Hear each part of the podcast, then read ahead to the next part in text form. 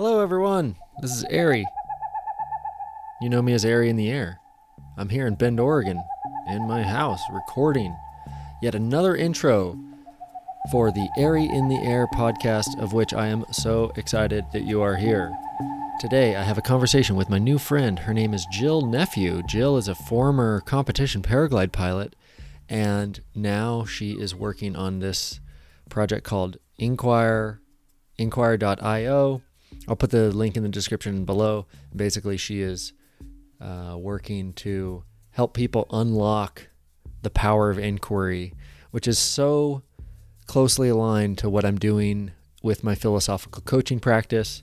Um, and if you have existential knots that you need help untying, would love to help you. ariintheair.com. There's a coaching page on which there is a link that you can schedule a free coaching call, uh, which is really exciting. And as always, if you like this show and you want to support it, please consider supporting on Patreon for as little as $5 a month. That goes just so far in making this whole thing go. I basically get $350 a month from my listeners currently, and I would love that to be man, honestly, the 350 is it's helpful, but um, it doesn't go that far. So, you know how it goes. I'm sure 350 bucks a month doesn't go that far in your account either, but it is very helpful. So I appreciate everyone who um, is giving on Patreon and appreciate you considering becoming one of those people. So, without further ado, here's a little music and my conversation on various topics with Jill Nephew. Enjoy.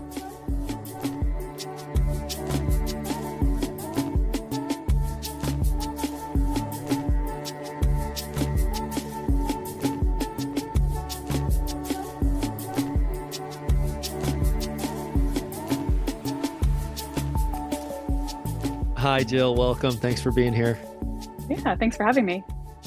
Okay, so we're both paraglide pilots and have done a lot of paragliding cross country and competitions and the metaphysical and philosophical implications of that sport are something that my listener is uh, somewhat familiar with.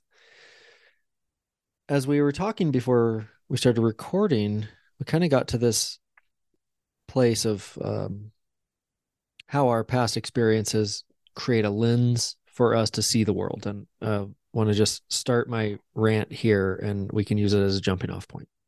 Sounds good. Okay, so basically, when you learn to paraglide, there is a certain culture that you learn in that is regional to the place that you learn. It's regional to the geography itself. This is something that I'll use Woodrat, Oregon. Uh, Woodrat Mountain is one of the older and more embedded free flying sites in all of America and certainly in Oregon.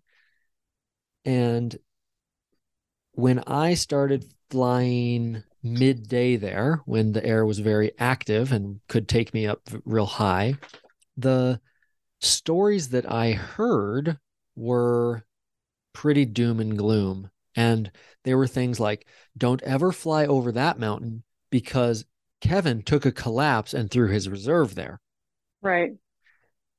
And it's interesting to note that there is a certain concern that instructors have for their students that lead them to tell stories that are anecdotal at best and uh, based somewhat in fear. But my point is that it puts a lens on the student.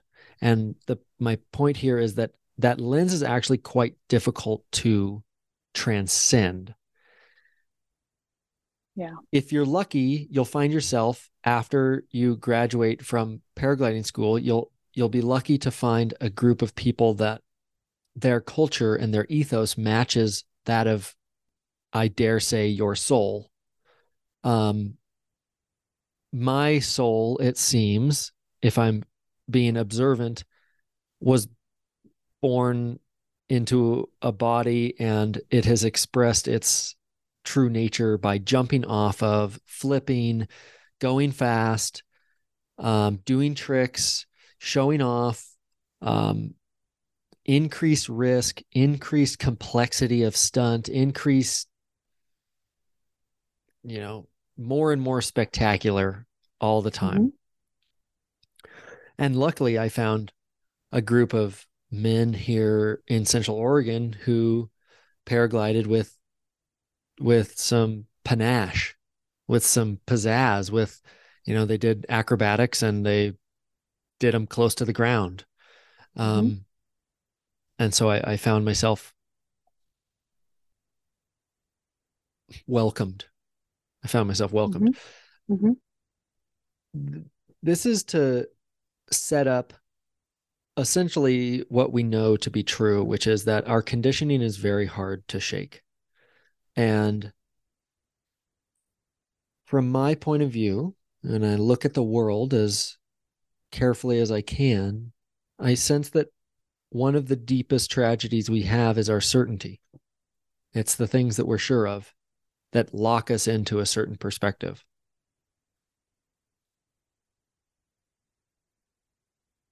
I guess I would like to hear your reflections on this in general, but I think our conversation can be useful in inquiring about inquiry, what it is about asking ourselves, or let me start again, what it is about our certainty that can lock us in place, and what it might take to get us out of that space and into one that opens to the broader possibilities in our life, in our world, that is relationally, uh, that is societally, all these things.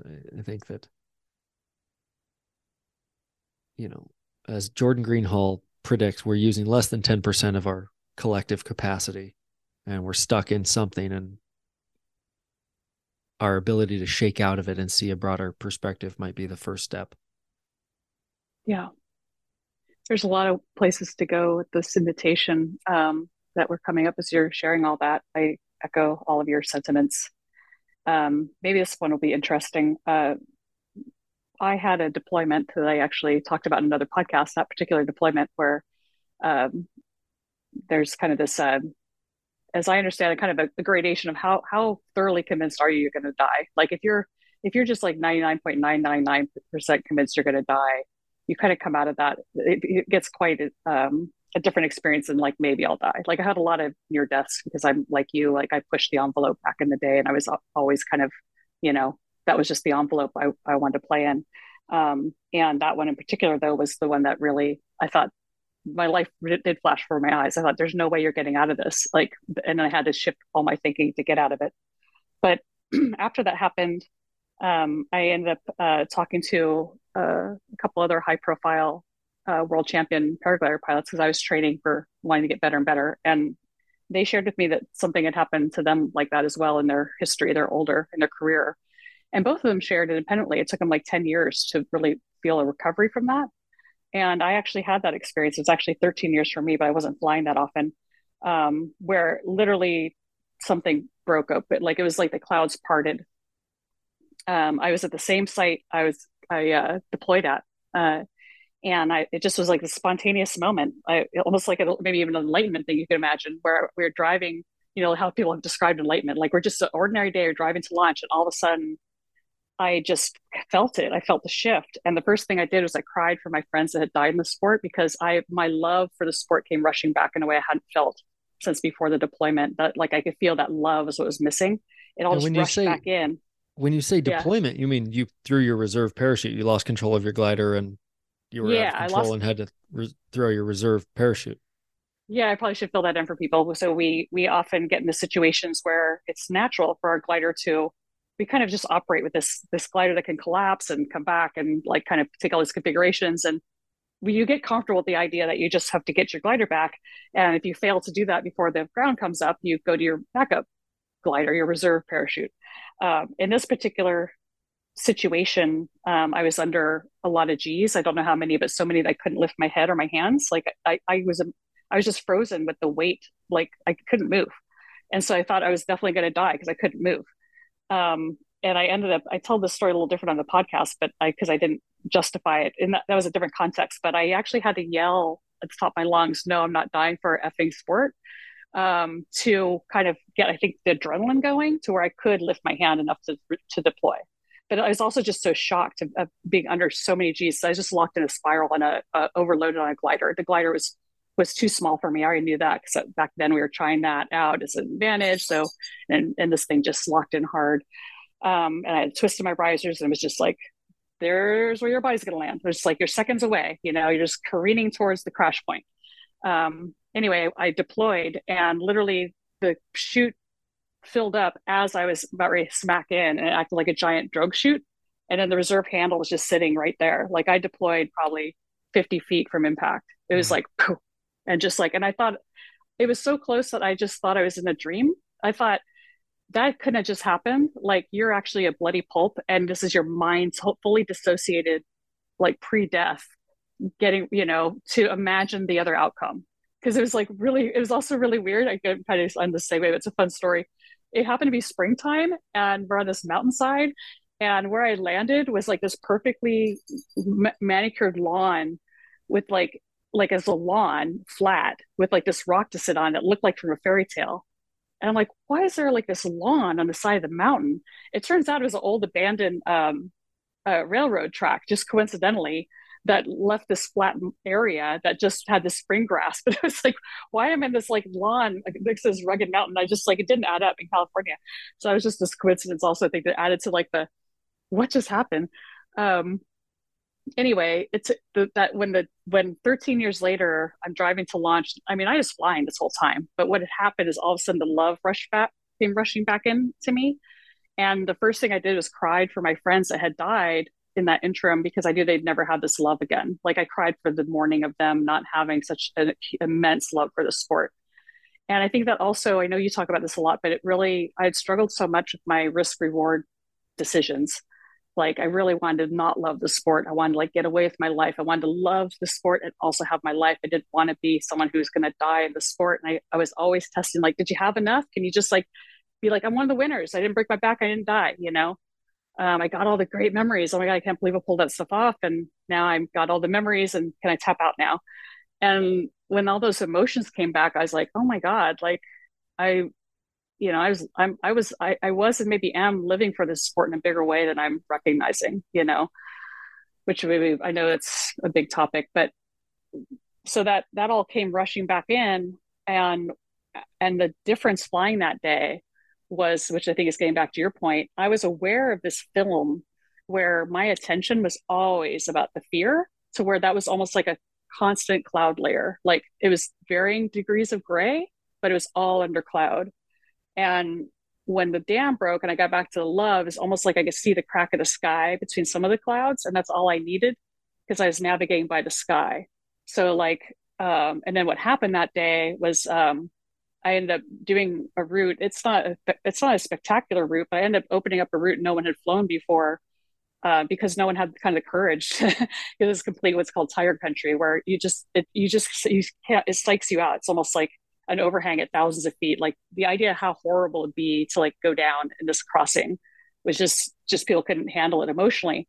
But I found this like new tool where I was like, okay, I, it's a tiny way through, but I see with complete confidence there is a way through and i'm going to put my full attention on that.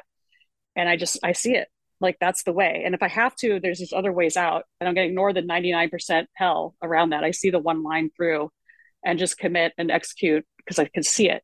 Where before it felt like the fear would just blot that out. I don't know if that makes sense but so that, what i'm hearing yeah. is that there was some kind of you had a we'll call it a near death experience that years later was almost a experience of grief where you had grieved the loss of your friends or the loss of their passion for the sport that they were no longer available to feel this yeah this uh, metaphysical draw towards the sport.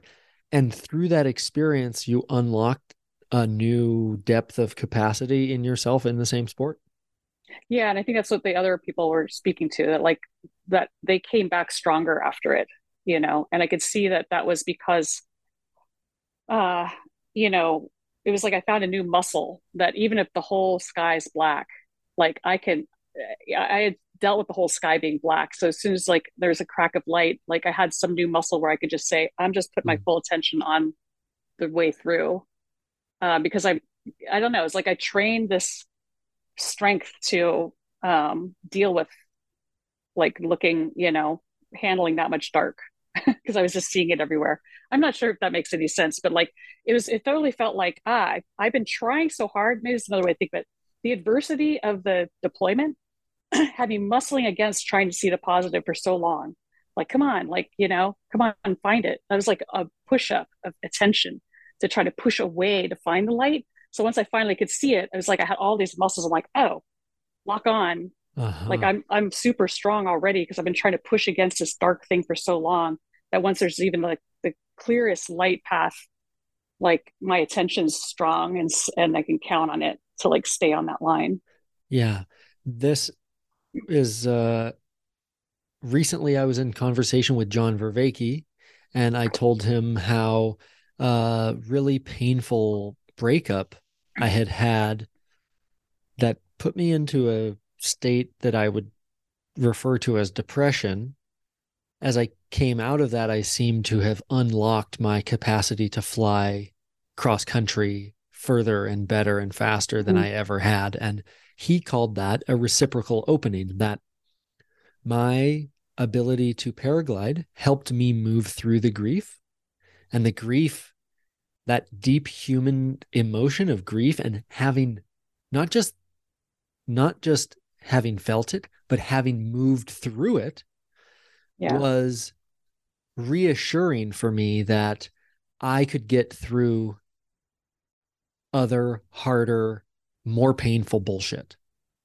Right. And that seemed to make an opening in my flying that allowed me to push a little further to as you right. mentioned tiger country the term we use for places you really don't want to fucking land um my yeah. willingness to fly over tiger country my assumption that even if i got cold or tired or hungry or thirsty that i would be okay that i could right. carry my backpack for a long ways that all of these you know all the different layers of cognitive insurance i put on myself um were reasonable and i just had a bit more capacity to as you say instead of focusing on the dark clouds to lock on to the blue piece of sky that you see and run with it like hell.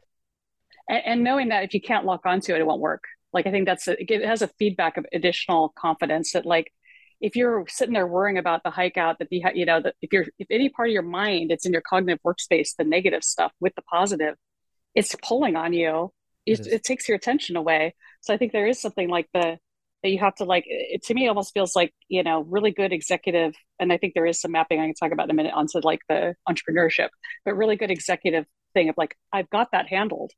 Now back to the task on hand. Like okay i'll deal with that if that happens but i don't need to keep it in here anymore. Out so it's like almost like a a quite conscious what you're going to put in your mind and what are you going to put out of your mind muscle. Yeah, yeah. um and i was going to say like that this came up in the interview at the stoa where i was talking about paragliding where Peter asked about that reciprocal map. He said mapping, but instead of opening. Sorry, I clear my throat. And I, I had said, well, that I, I don't see it. Maybe you have this too, but that I have so many lessons from paragliding, um, that I, I don't, I don't know. I, I don't. I said no. I said no. I don't think you automatically get it. I don't know though. I've only been me but I said what I did say is I do know if I actively think about ah how does this feeling remind me of something in paragliding, and I consciously bring to mind similar things in paragliding. That's been like a huge compass for my entrepreneurship, like huge. And the biggest the biggest thing I think there's no way I could have done without paragliding is that we are doing a really hard project. I knew this was a hard project when I first quit my job to work on Inqwire. Um, I was uh, interviewed by uh, uh, uh some tech people, and they, I was already three three years in actually, and they said, "What's your what's your source your resilience?" I'm like, "This has to be done. Like someone has to work on this. I just know it." And I said, "I only give myself a 15% chance of success, best case. Like I don't understand the business model. I don't. There's so many things against me here, um, but I'm going to do it anyway." And I and I did hang in there for a long time, and then I started getting a lot of hassle. Perfect parallel. People saying, "Why haven't you launched yet? Why haven't you launched yet? Like why haven't you done this big public launch?" And to me, in paragliding, there's such a clear difference difference between when you're on launch and when you launch. Like I always train people, wait till you find your yes. Like there's something where you can feel it when you say, I I want this. I I'm marrying this guy. Like I'm going to be intimate with this guy. I kind of it's invisible. I'm sitting on launch like I don't know, I don't know, and then I'm like I'm I'm courting you maybe. Like I'm just all all this doubt, and then finally you're you just this hunger develops, and you're like then nothing can stop you. Like I want I still want to be part of this. Like I want to just go do this. And I knew that feeling I was waiting for in my startup. So I was waiting for that. And I could feel how close I was to it by analogy, all the felt sense on launch and like what was in the way. It was like perfect mapping. What normally be like an hour or two, maybe on launch, maybe where you're like watching the day develop and t- seeing what it's going to be about, seeing if you want to play and like really get a sense of what's going on out there. That had stretched out over years. But, but it's the same feeling I could stay with, saying, I know what this feeling is. And I know it's me saying, I don't know enough yet about what it's going to be like to play in the market because once I'm out there, I know I'm going to be reacting, reacting, reacting. You know, like it's not going to be. I don't get this the luxury of pulling back and like studying, and I I don't understand it yet, and I will know when I understand it. Trusting that. Yeah, those are nice lessons. Uh, you know, the first thing that you mentioned there was what we refer to as object fixation. If you fixate on the obstacle, the hazard, you're certainly headed towards it, right? Like even right. just visually as humans, we put our eyes where we try to go and when we're going somewhere, we our eyes are on the path ahead. So if we fixate on the obstacle, the danger, the hazard, the fear, we you know, in new age terms, we manifest that, we bring that in. Right, right. We yeah, psych ourselves into the ground is how we refer to it, like which just does sound metaphysical, right? That you yeah yeah. Yeah and the other thing is you know how i how i heard that was essentially that there's a sensitivity that you've developed to your own feeling around readiness and willingness. Mm-hmm. and that's so incredibly important. Um you know i've been doing a lot of base jumping lately and that feeling on the edge of the cliff where I go from standing there, like feeling the air with my whiskers, trying to determine if the conditions are acceptable to jump, to when my body says yes, my intellect yeah. says it's acceptable, and my soul says, fuck yeah, let's jump off this cliff. Like it's yeah. just, you know, the typical three, two, one, see ya is like the you know, everyone thinks that that's what everyone, every base jumper says, and so many of them say it. And I just find myself so frequently like once that, once all of those, that tripartite thing is aligned, like I don't have time to do any kind of countdown. I'm just like off of the cliff. Right. right. so yeah. I, yeah, I think the, the lessons from paragliding and from action sports and even more broadly movement. It's crazy to me that we don't have, you know, that sports in America are the vast majority is spectator, right? Like I'm yeah. such a small minority of people who has risked their lives becoming masterful in the physical domain. And that right, right. is, I think, telling, you know, that, yeah, you know, because I think that, you know, the, the cognitive and spiritual benefits of martial arts in the mm-hmm. last 15 years has become really apparent again mm-hmm. you know yeah um you know joe rogan is a huge proponent for jujitsu and i think that you know jockey sanderson there's like this huge uh kind of like wave of of really disciplined and philosophically sensitive um, perspective that comes from martial arts and yeah um and I use martial arts as just a radical broadening from my particular sect of martial arts, which is life threatening parachute, air sports, free skiing, highlining, all these things that are, right. you know, people look at it for one second, they think, oh, like dying is a very real possibility in that. That sounds terrifying. Yeah. And, um, and it totally is. And that's one of the most beautiful parts. And I'm, yeah. so it's a, it's a, it's a strange, and almost I, I'm almost saddened that more people aren't more um, adventurous. Uh, I'll just right. put that as a term. I think that we get that kind of beaten out of us in in childhood. Um, yeah, but I, yeah, do you mind if I kind of run with that a little bit? Yeah, please, I, please. I do. I, I picked that out when I listened to your last podcast. I thought that was a really important point. I think I wrote that to you as well. That you are kind of taking a stand for this um, actually brought up my friend Eric Reed, who you might know Eric. Um, Badger. Yeah, I was visiting with him, and we were yeah the Badger. We were talking about about this in that context too. I, would heard your podcast and and that we we both agreed that um, we kind of we kind of grew up together in a sport. We met each other. I had been flying for a year, he'd been flying for six months, and he was part of that that motley crew that were flying cross country under the scene around California. Just some fun context there. Um, but we both were talking about how we're so busy trying to justify that we're it's just normal what we're doing and everyone say but you could die or like oh no it's not about that. Oh no it's not about that. That's it's a beautiful sport. It's like it's uh it's not about the death thing. And also then the next thing i'll be like oh you're a daredevil. You like adrenaline. And i'd be like i don't like adrenaline. I don't i personally don't like adrenaline. And i and i think you i think it is a good point to take a stamp it's like hemingway right? Wasn't like any only real sports are people where you could actually die? And that's not a statement of machismo. And i think that's that's why I was kind of excited to talk to you about. Like, I felt like I kind of want to mm. take a stand too. And Eric agreed with this of like, no, if we're perfectly honest with the world, like to to have anything in life where what you do is life or death by by choice, if you put yourself into that scenario, that does force a whole new class of lessons about like you're not messing around. Mm. Like like when you're talking about i think i think we may have the right we're going to use Vervaeke speak like it's like parasitic processing will set up in your mind if you let those that negative tiger country go in. And you know a parasitic process is going to take you off your game and that's how you're going to end up in tiger country. So unless you know you have that kind of control where you're going to say absolutely not and shut it down that's what i mean like you're going to shut down the process. It's not even going to be there in the background. It's like shut down. If you can't co- confidently shut those things down you know you're not going to have the headspace so you are going to die right? You're going to die if you don't learn how to do like you you have to check with yourself. Like do this or you're going to die. So just know that like you're constantly challenged to be really honest with yourself about what's going on you know because it's it's where your whole state is life or death like you know?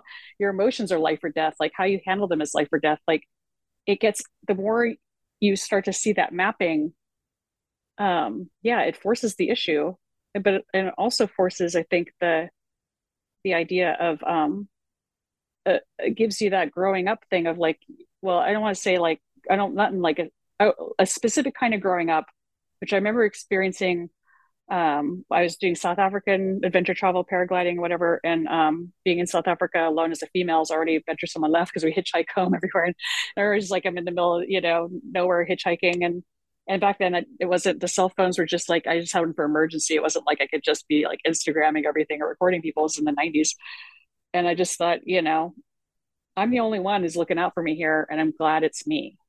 Like i trust myself to look out for me because of all the things i felt like i successfully pulled off in the air. And that felt like again it's not every way growing up but it was a i just really appreciated that self-confidence. Like that i found a way to develop that love of my own ego's ability to look out for this body or whatever however you want to say yeah. it like that i that i had really said hey I, I i'm pretty good at this. Like i figure things out. I can count on myself to figure things out. And yeah. to know that. Yeah. Yeah that's um simplicity on the far side of uh deep complexity that is hard to describe how one can go through. But i want to back up for a second to this this you know what you and your friend Eric had talked about that you wanted to take a stand for the adventurous, a stand for the risk takers, and you know the Hemingway quote that it's not a real sport unless you can actually die doing it. There's something to be said about that and the thing that it brings up for me is you know I, i've been saying lately that base jumping is a death practice mostly because you have to deal with everyone else's fear of your death when you tell them you're base jumping and that's true um my mom actually said to me when i said i want to try to give up the sport she said I first she said, I don't know how you can live without it. And then she said, I've already come to terms with the fact that you would die doing this. Yeah. So she was that... kind of giving my blessing to keep going hard, you know, but I was I was feeling like I had some moral judgment on myself that I shouldn't live for this sport.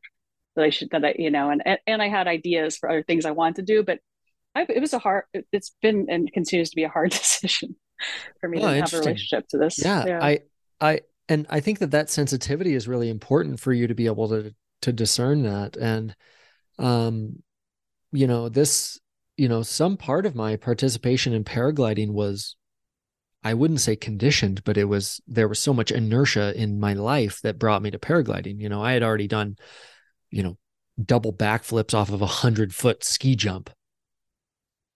And so the idea of doing something really dangerous that could like break me was like, yeah. Right. Duh.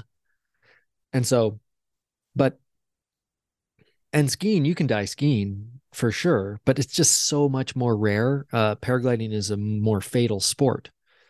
Um, lots of people break their thing... legs and their backs, but you know, the fatality aspect that there's a lot of different configurations that the sport can wind up in that it's just like kind of lights out situation. And the same thing with base jumping, you know, it's like, right.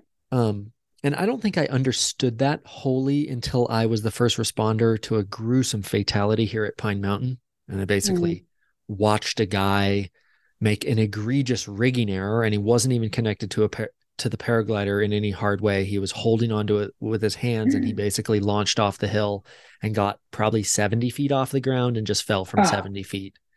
And you know, in some way it didn't scare me more about paragliding because I was like, that guy wasn't fucking paragliding. Like he was not paragliding. Right, he was to- he was totally blowing it. Like that was just such a egregious error that can be written off to egregious errors. Um, sorry, yeah, if you don't connect yourself to the paraglider and you inflate the glider in really strong wind, only holding onto it with your hands is just like a series of just completely things that I have never done, not once in my 2,500 flight hours of right. paragliding. So it was easy right. for me to say, okay, that's doesn't scare me about paragliding, but the fact that my physical body will end was a that was a that was a moment that oh wow, like oh no, they the rocks are hard and the bodies are real soft and they come apart yeah pretty readily.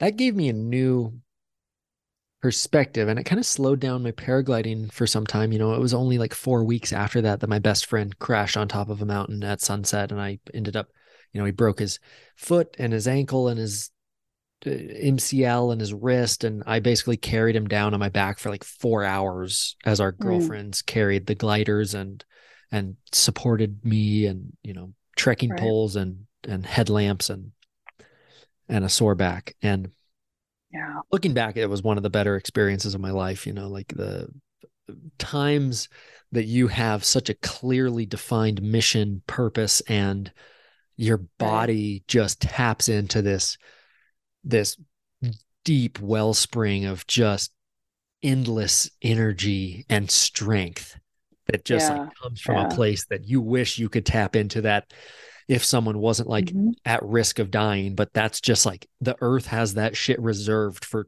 times of real human need um yeah uh that's some uh, that's a bit of a tangent but um well, let me my, let me see point, if I, yeah. My my point here, if as I spiral around it, is there's something radically transformational about the power of our own death, and I'm beginning to see it a bit differently lately. I think that in the past, my death is some acute future event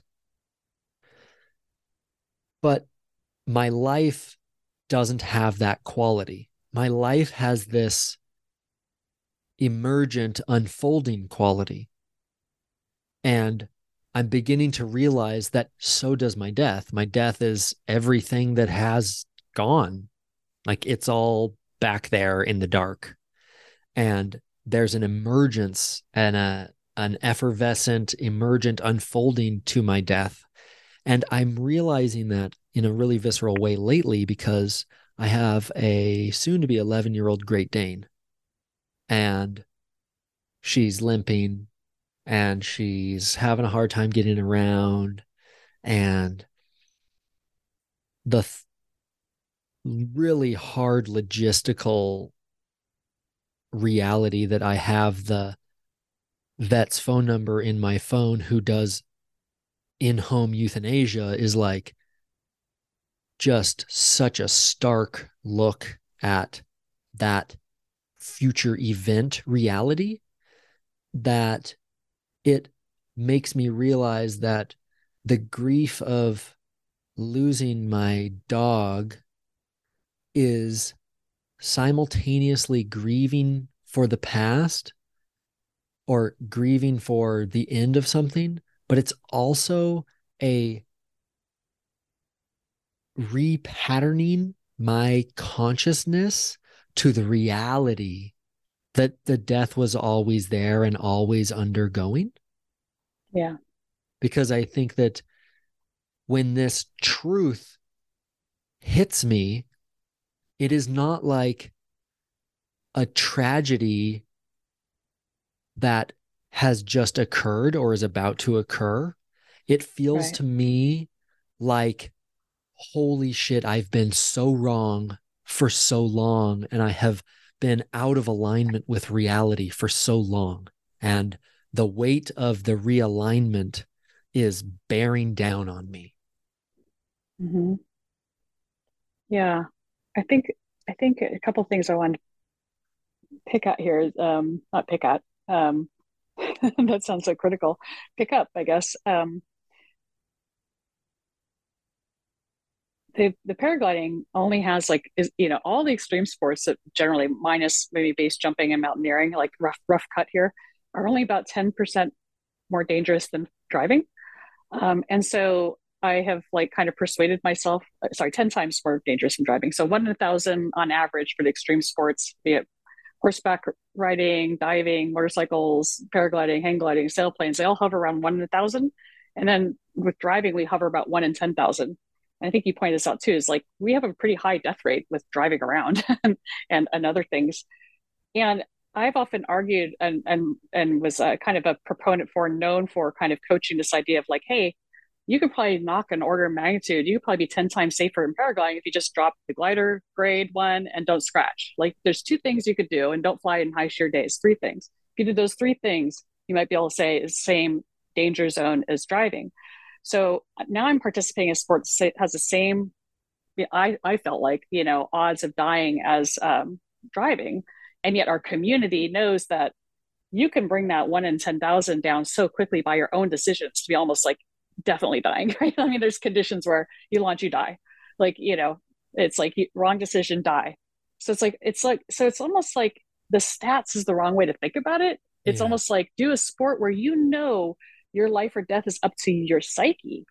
It doesn't mean it's macho, like you're gonna die. That's why maybe that's a, maybe that's like an insight I just had I want to push back on. It's like I'm not an adrenaline junkie, but I love the fact that like there's so much to learn from the sport, knowing my decisions matter and my perceptions matter and my me getting it me being completely in touch with the reality is matters and and i often talk about i think this is another thing that i feel like is invaluable lesson from flying is that we're trying to predict the invisible sky and when you're on launch you have like the whole desire framework starts up the whole like projecting thing starts up and you can fantasize what you think the day is going to be like and I've been in so many ass kicking situations where as soon as I launch, I'm like, oh my God, well, this is not what you thought this was. Like, yeah. until I finally could learn how to be like, I had to learn this other, this skill of deep, deep listening, which I kind of talked about. I, I, I pointed out in the talk of like, I had to have this like humble place of listening to the sky that was like a relational thing that wasn't an analytic thing to get out of the fantasy thing. So like I had to like learn the cognitive skills of knowing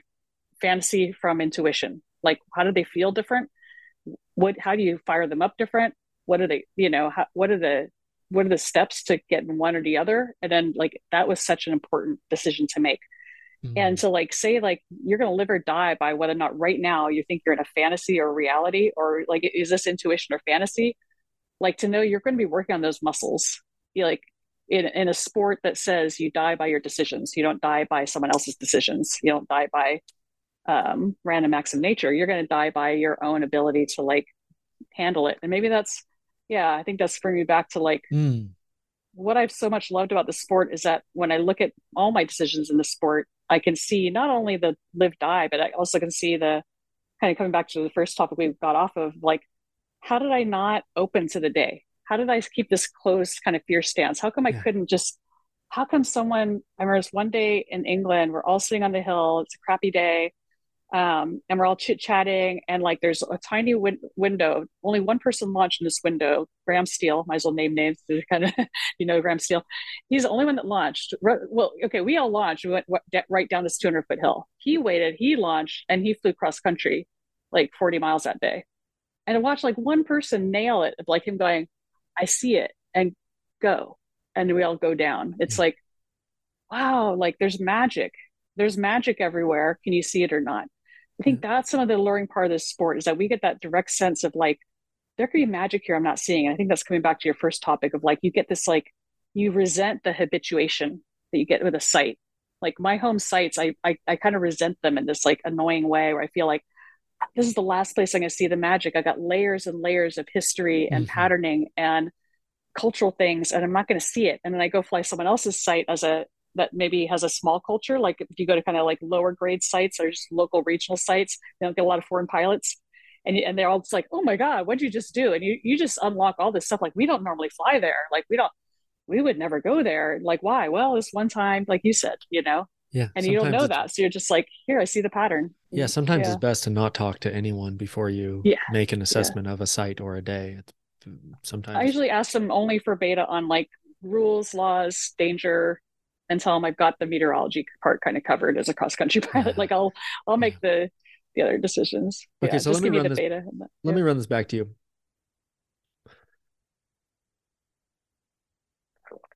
there's a really deep and profound meaning and um, empowerment in knowing that your decisions matter right the you know lately in society we're seeing you know like to take sam harris's free will to to to start undermining the idea of free will and try to break that down is like that's uh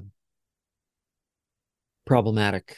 Uh, it's a fun intellectual conversation, and I actually really enjoyed the book and the the argument. But as a metaphysical tenant of my existence, it's garbage.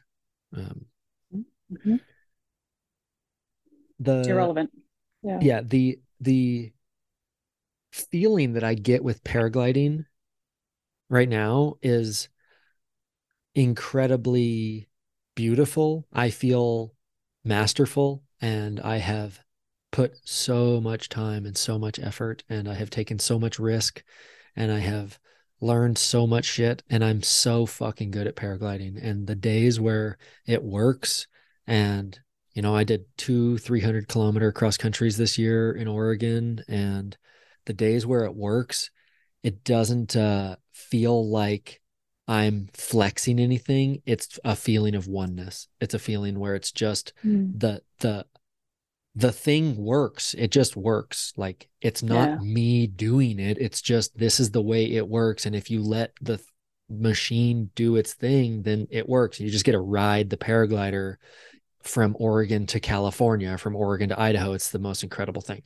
Um and and I love that. And there's another thing I heard you say, which was essentially that there's deep meaning and agency in the idea that you will live or die by your decisions. I agree. And, but I want to, there's a caveat here that I think is a blind spot of the paragliding community at large. It's the idea that you can make paragliding safe and you can't make paragliding safe and that's a fut it's it's not a it's not a futile thing to want to be as safe as you can be but it's a futile thing to try to make paragliding safe just as the same right. way that you know jordan peterson rants about trying to make life safe. Right. You don't yeah. you can't sterilize life. And so right. here's yeah. here's my my point here is that yeah. there is deep power and empowerment in realizing that your decisions matter. And that will take you only so far because at some point you have to there's actually a deeper arena where you get to wrestle with the reality that your mastery won't keep you from dying because mm-hmm. paragliding masters have died before you and yeah. paragliding masters will die. The chance that I die paragliding is very real. It's very real. And if I die paragliding, it doesn't mean that I'm not really good at it or that I wasn't on yeah. my A game that day. All kinds of shit that has never happened happens. Things that have never happened happen all the time. Um, that is to it, say, yeah, yeah. I, I, guess what I'm, what I'm, my, my point here, I'll get there. my, my point is that there's a deep arena where we have to wrestle with the idea that on one hand, our decisions matter, their life or death, and also we can't control it. It's almost like as i hear myself saying it it's almost like that keeping free will and and uh, determinism in tension. It's almost like not throwing yeah. the baby out with the bathwater on either of those. You're like okay like no no no you have free will. And also like you're going to die one way or the other and if you're paragliding you can only make paragliding as safe as you can yeah yeah i i think yeah, to kind of roll back my not roll back, but to go back to the point where I was saying, hey, here's three things you can do to make it t- 10 times safer. Uh-huh. I think it's important to say, yeah, here's not here, three things you can do to make it safe. It's yeah. saying, here's how to here's how to get all these people off your back to say you're into death sports and you're saying, well, actually, I made these three choices and my odds are the same as you dying in a car. The only difference is like it's all on on this. Like it's not on the car and it's not on the roads and the rules and you know, it's it's up to me, but that doesn't mean I get to stop being 100%. Like with those three rules, I might still pick really hard conditions to fly in and like I have. Like even when I when I started listening deeply to the air and being really concerned about so what happened is that um, I was really analytic about my flying I ended up in like really extreme conditions. I was just fantasizing, or I don't know what was going on, but I just I was called the jinx in a lot of clubs. They wouldn't want me showing up because like I would just think it was good to be the first to be out there, and then the skies would turn black, and some, you know, I'd, I'd be blowing, being blown back behind something. It's always like I'd just be calamity Jane. It seemed like, and I was like, what is going on? I ended up with like more stories of almost dying, um, and I really had to get to this listening mode. And you people might think that when I got into this deep listening, it meant that I was going to stop flying in a lot of dangerous conditions.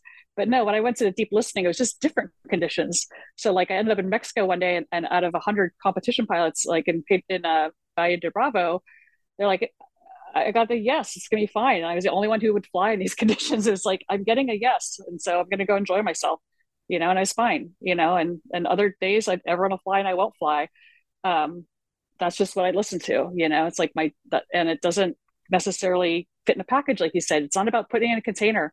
These things don't fit in a container. That's if you put them in a container, you kill them. Like it's life. It's yeah. it's supposed to be. It's an openness of you and it's about that connection and like and that's even what the listening's about it's like what i heard you say it's just you're signing up for this deep intimacy this like love affair with the air that is so emotionally rich in every way imaginable like it's just about how clean is that and clear and deep is that relationship and that's um like it doesn't the box would kill all everything that makes that so special like you, yeah, so you almost set up the rules like you said you, you set up the rules and you set up the relationship and then you go for the ride. Neither one are happening anymore. Like I, I have a rule that's as close as I'm going to get to the terrain. I have to think about like that's done back in the experience. So like I already chose my glider, that part's done. You know, oh, I checked the weather forecast, too much wind, high winds aloft. I'm out today. I'm going to go do something else and then consider it. So, but once I'm in it, nothing, that's not happening anymore. Now it's just all 100% relational, 100% being with what's going on as deeply yeah. as you can, you know, yeah. Yeah. And I think I'm kind of honing in on it here because I heard you say that you didn't want to die for some sport. And how does that kind of figure? I feel like a really integrated way to paraglide is to acknowledge that no matter how hard you try to manage your risks, that there's an X factor in all of these sports. And there's also just like the reality that you are a temporal, fleshy character in a geological landscape and on a timeline that you can see that yeah. is going to last longer than than your frail body. So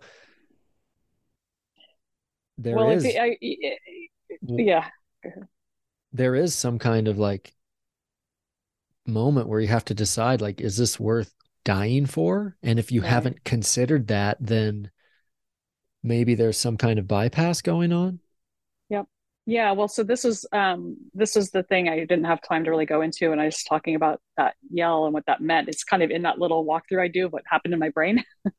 But at the time I really had um, I had just come back from um, British Nationals and I was and that was the first kind of official comp I I um, I did. Like I kind of hit hit the ground running on that and um, I did really well and I had the the British training team kind of pull me aside and said I had all this raw talent and I should really get into it. And I was like and I just switched that point. I was like oh I'm gonna be they said you have, you have the potential to be like a world champion if you really want it. Like you have so much raw talent. Not a woman's but like a it, the first maybe female in the sport. And I that just went to my head. And I was just like I just became like this kind of driven athlete mindset. And everything up to that was just this love. And I think at that point, uh, you know, I mean, it's like kind of like sometimes life is like you couldn't write. It's so cheesy, you almost couldn't put it into a movie. Like I was demoing a glider that I didn't like, but I thought could win. You know, and I, I knew I didn't like the glider, but it's like a sponsorship thing, and like this thing could probably get me to win. It was placing well, or I knew I didn't like the manufacturer. Everything was like no heart, right? And then I was flying with my friends, and I wasn't getting a feel of the glider, and they're pulling ahead, and I wasn't able to keep up, and I was pissed off, and I just went into dive for lead side thermal, I knew it was dangerous. Just like I, everything about my relationship to the wind was exploitative, bratty, mm-hmm. entitled. You know, it was exploitive, and um, and you know, I guess since we're on this kind of metaphysical thing, I'll share something I didn't bring up in the Stoa talk. So I, I kept that mindset after deployment. That was what I didn't want to die for that sport. Was speaking to like I saw, I didn't want to this goal like of being a world champion wasn't what I was going to die for. Yeah. Like that that whole crustiness thing. I'm not going to die for that. But I felt a blaspheming to reduce paragliding to a sport. Like yeah. to, I, I knew I was calling it a name and tearing it down, everything mm-hmm. meaningful about it as a way to build myself up to do this thing. And I it felt bad. Um, so like the whole thing was was bad. But then I still was like, no, I'm going to be a competition pilot. Like it didn't get in deep enough. Like I'm still just get, I'm not going to let this get to me. I keep training. I'm not going to, didn't change me. Like that night I was out flying the same site, actually on Eric's glider. And like, I felt like the gods were just screaming at me. I decided I'm going to get back on the horse right away. I'm not going to let this near deployment ruin my game. So we went for evening flight in his glider. He's smaller to me. The harness I couldn't get to unlock. I literally could not reach the reserve on his harness. Um, and I flew over the same spot. Like you just decided to get back on the horse so blind, you're on a glider you don't trust, the same spot that almost killed you, on a glider where now you can't pull the reserve because you're so hung up on this like macho, like I'm not going to let the fear get to me. I'm going to power through the fear. Yeah. And um, and so it was like three years later, is actually after the really bad World Air Games. I was so PTSD from you know from the World Air Games. I mentioned earlier before we got on the call was a notoriously dangerous comp that really kind of woke everybody up. But I'd flown for, for the US team on that comp. And I was decompressing at this really mellow site, Piedrahita, central Spain, on an evening flight. I launched this evening flight and um and there's a cloud on the horizon, a cumulus nimbus cloud, which had been there all day, which would normally be like a warning sign. But I was like, we all were just like, whatever. And it was seven o'clock, that thing's not doing anything. We launched and a 50 mile an hour gust front came through and there I was again, just like fighting for my life. And I was just so angry. I just was like, this time I'm yelling, I'm not dying. Like, I am not. I am not like I'm so angry that this is happening again. I'm here to just chill. I cannot chill in this sport. And uh, anyway, I, I, had to just battle my way through that one. I making up a little maneuver as flying this ozone. Um, uh, uh, what what people like were using as an acro glider back then. Uh, um, the ozone was like a really tight little glider, and I knew I could pull like a 70, 80 percent collapse and still steer. So when I was like uh, getting blown back, you know, and then I basically set up over this tiny group of trees is the only ones that weren't popping. I'm like, well, you have to hit the target. And so like I just pulled this like cherry drop and I want to land face first so I don't like bleed out, you know, if I hit or break my neck. And so like I'm like, okay, 80% collapse is going to dive me right into the canopy. I should settle in just fine, just high enough to be able to pull my glider out. I mean, become like so like calm. It's like, here's how you're going to survive this one. Da-da-da. You know, and, and so I did it, executed, got the glider out. And I was just like, what the fuck? You know, like, why does this keep happening to me? And then I got back to the hostel where I was staying, and the person I was staying with, Peter Brinkaby, actually, uh, was had Carlos Castaneda on the nightstand. And I had read a ton of Castaneda as a teenager. Now I'm like 10 years later. I saw the book and it was just like, I just was like, oh, I know how this story goes. Yeah. I picked up the book, flipped it open, pointed my finger, said, using the wind as your ally. like, and I was like, what the fuck did you do with your relationship to the wind? Yeah. You're exploitive, bratty, da da da. You're just, mm. what, what did you do? And then I went into this like kind of like religious repentance thing where I was like just listening. I said, what do I need to fix this relationship? Like, just like you do the person, like, I know I was wrong. What do I need to do?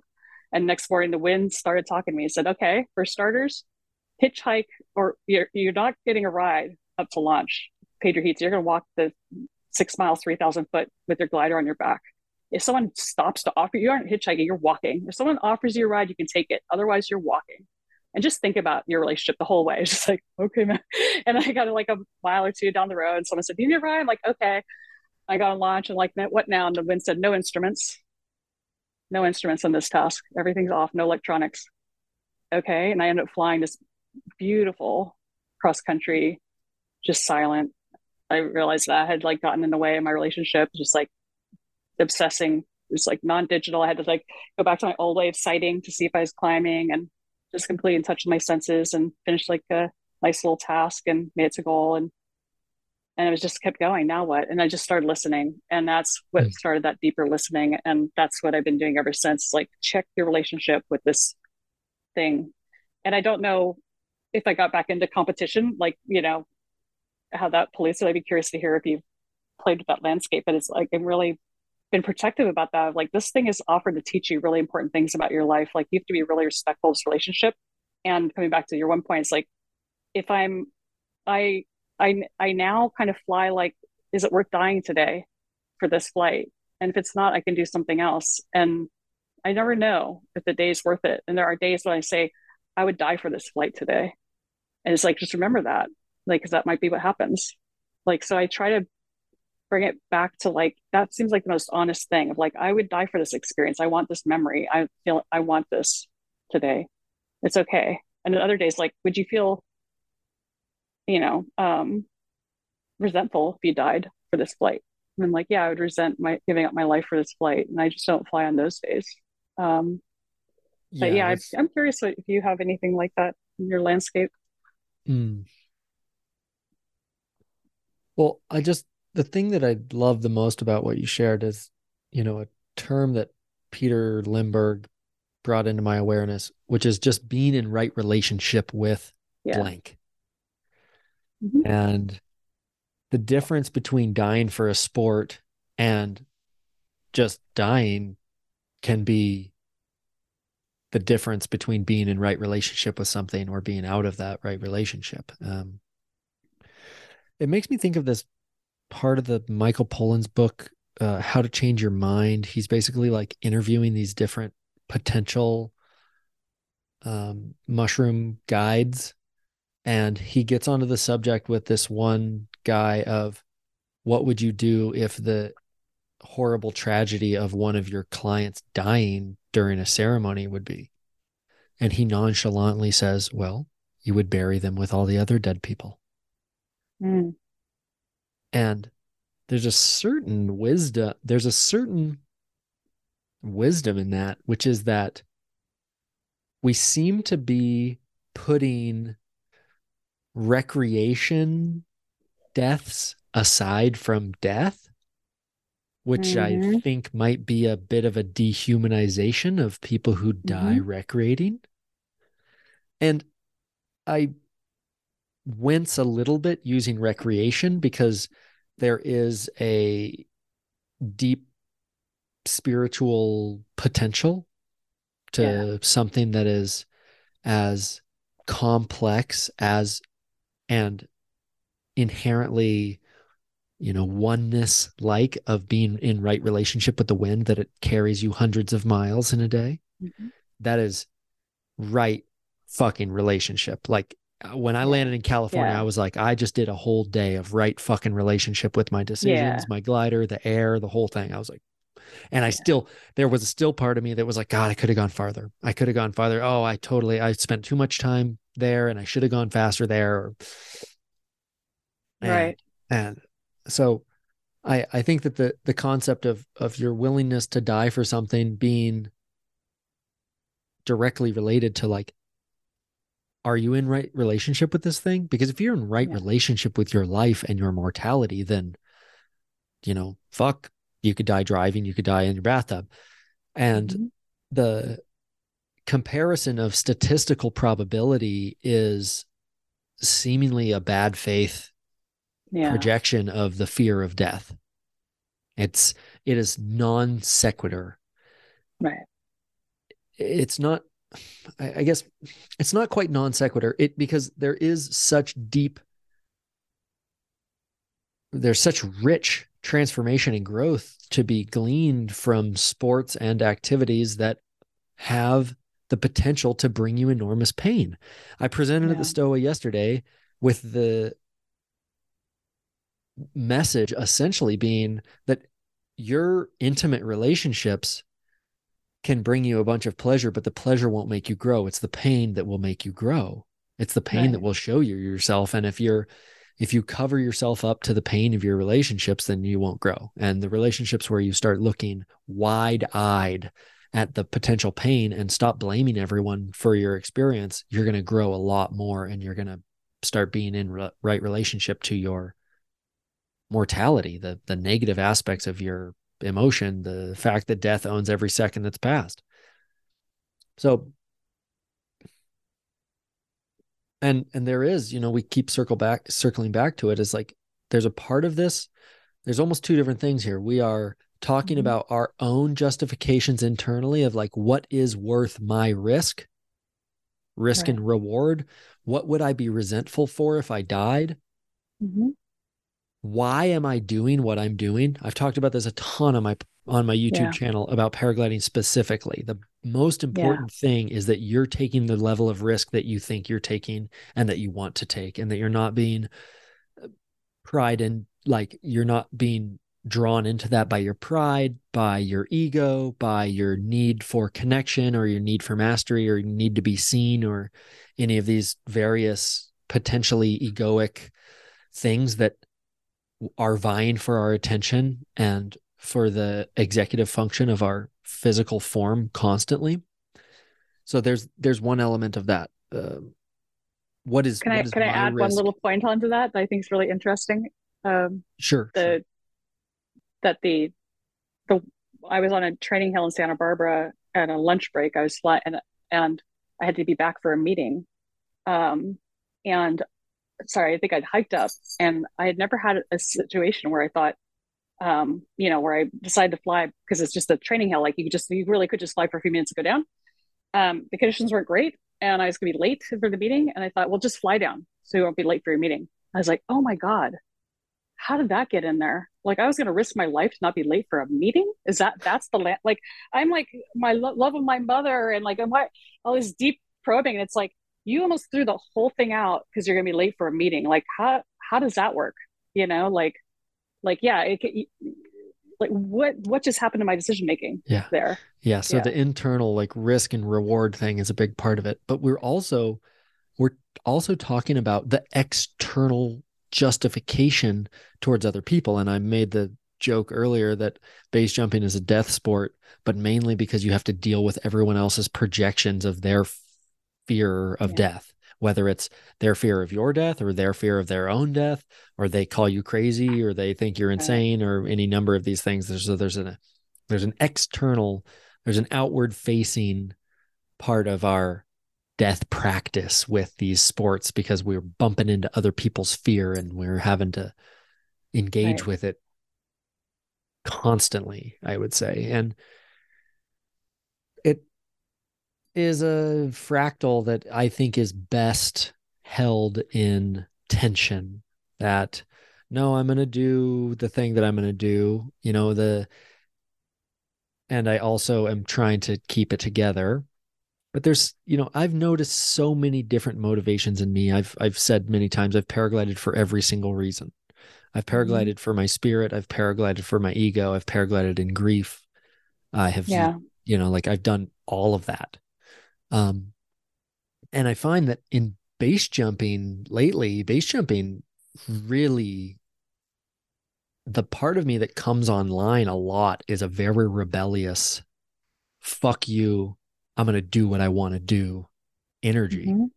Mm-hmm. right there is like this like death is everywhere you look over the edge of the cliff and you're like yep yep it's like you know it's not even that far down you know paragliding mm-hmm. we get so skied out it's like oh the ground is like this abstraction. But no in base jumping usually it's like no the rocks are there you can see them. Yeah. Um and so it's pretty visceral like the risk and then you just there's kind of there's some at least in, where i am right now there is some kind of rebellious i'm going to do what i want to do energy um the love of it right? I mean you must love it. Must be oh. pulling oh, right? I mean oh, just the just the and you know the the uh, you know you've you've said a couple of times almost like in a resentful way that people told you you're an adrenaline junkie. Yeah.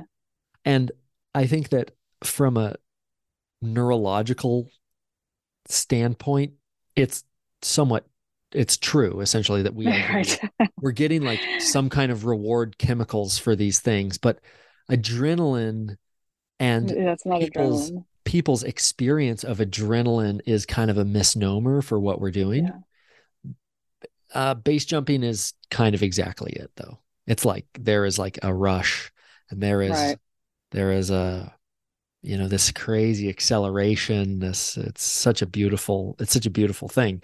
Um, and there's so much yeah, you forethought. Go. You know, you like pack your parachute into there, like your life depends on it because it does. And so it's like there's a right. deep, there's like kind of a ritualistic, yeah, presentation to your life and your sport and your risk and and I don't know it's so it's so beautiful and it, it is really an arena that I've just gleaned so many different insights and mm-hmm. it's an arena that is as Vervaeke said reciprocally opening where I bring my existential inquiry like the meaning of my life, the purpose of my life, my relationships, I literally bring that to paragliding. Like yeah, paragliding yeah. processes my relationships. And also my opening in my relationships processes and encourages my growth in paragliding. It's like a reciprocal mm-hmm. opening. And I think that this concept is something that people should seek out more consciously. What are the things in my life that are reciprocally opening other domains or other dimensions of my existence? You know like you started this conversation with how else how else was i closed to the sky today? How else was yeah.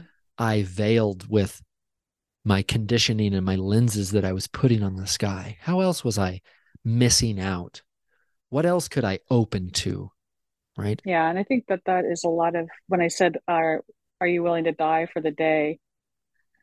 Um, I, I think it's easy to think about that as being a kind of, oh, if it's an extreme day, that's a harder decision than a simple day, but it's not. And I think that's something that we know is that you're just as likely to die at the training hill as you are in the most extreme situation if you aren't if you make the wrong decision. It's that easy. You know, it's like your head has to be in it. And so I ask myself, regardless if it's just a little coastal flight or if it's like a real flight, like, because it happens, people die on, on all the conditions. Um, and when I ask it, I think to your point, um, what does it bring in to ask that question? Like, like, are you willing to die for the day? Often, what it invites in for me is like, what is this? What is this potentially going to show me about life today if I am open to that? Like, like I'll come up with maybe an exercise or a goal for the day that I feel like will be working on the thing I know I, I feel myself I want to work on that that the day will show me.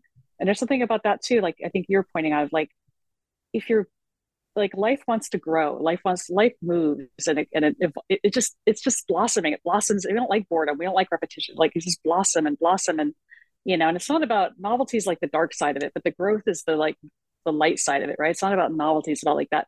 What do we really feel like? Ah, you're gonna be even more open to life. We're gonna like really get at. Mm like at those layers at those blocks at that at that veil we're going to be able to reveal something move something aside through the sport that's what i'm kind of looking for is that that that sense of it and i think that i don't know in a very hand wavy way it does seem like this beautiful coupling of life and death like that's what your life is for so that's what you should be willing to die for yeah. and if you're just not if you're just going to have a dumb flight you know if you're going to be paragliding bored because you've done this thing a million times like i'm like no i'm not going to I'm going to bring something to this. Either the sky is going to bring me something, or I'm going to bring something to this that is going to be open me up in some new way about yeah. everything. Like it's it has that power always, yeah. you know, because you're going to be right up against your character when every when your decisions matter. Like you know it, you I know all my character flaws and flaws. I see where my everything that gets in the way. You know, if it's often I call it character. Like I I feel my character flaws when I fly.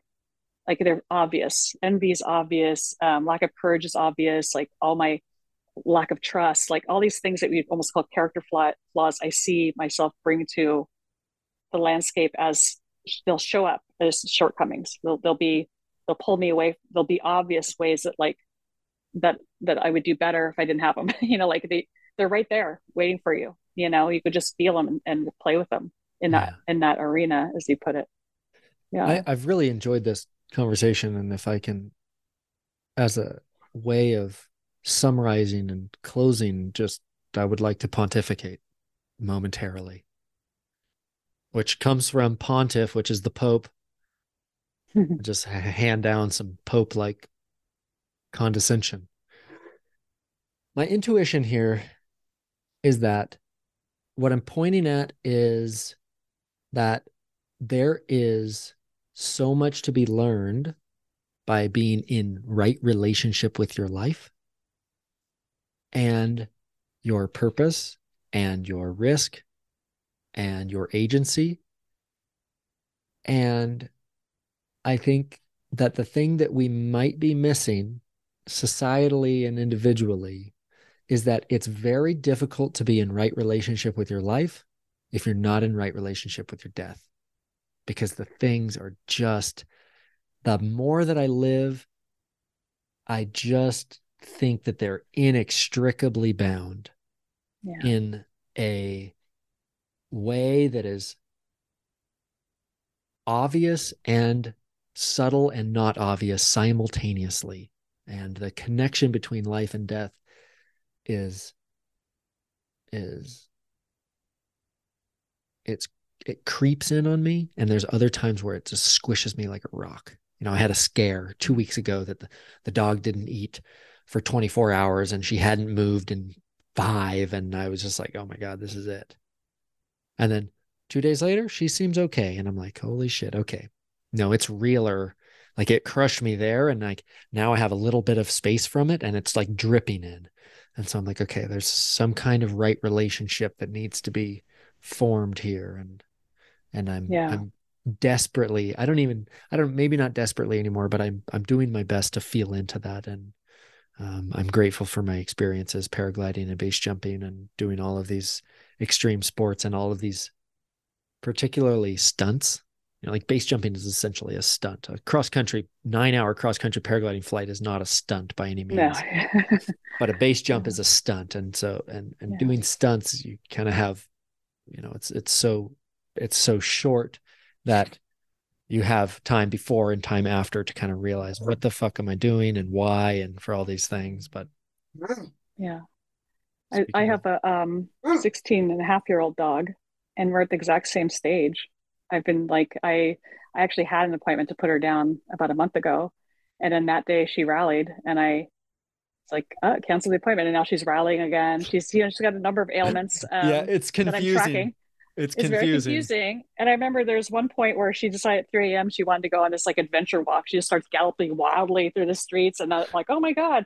And she's like, and then she kind of like stumbles over herself and almost knocks herself out of the curb. And I'm carrying her back limp. And then she comes back to life. And I'm like, okay, this dog is in transit.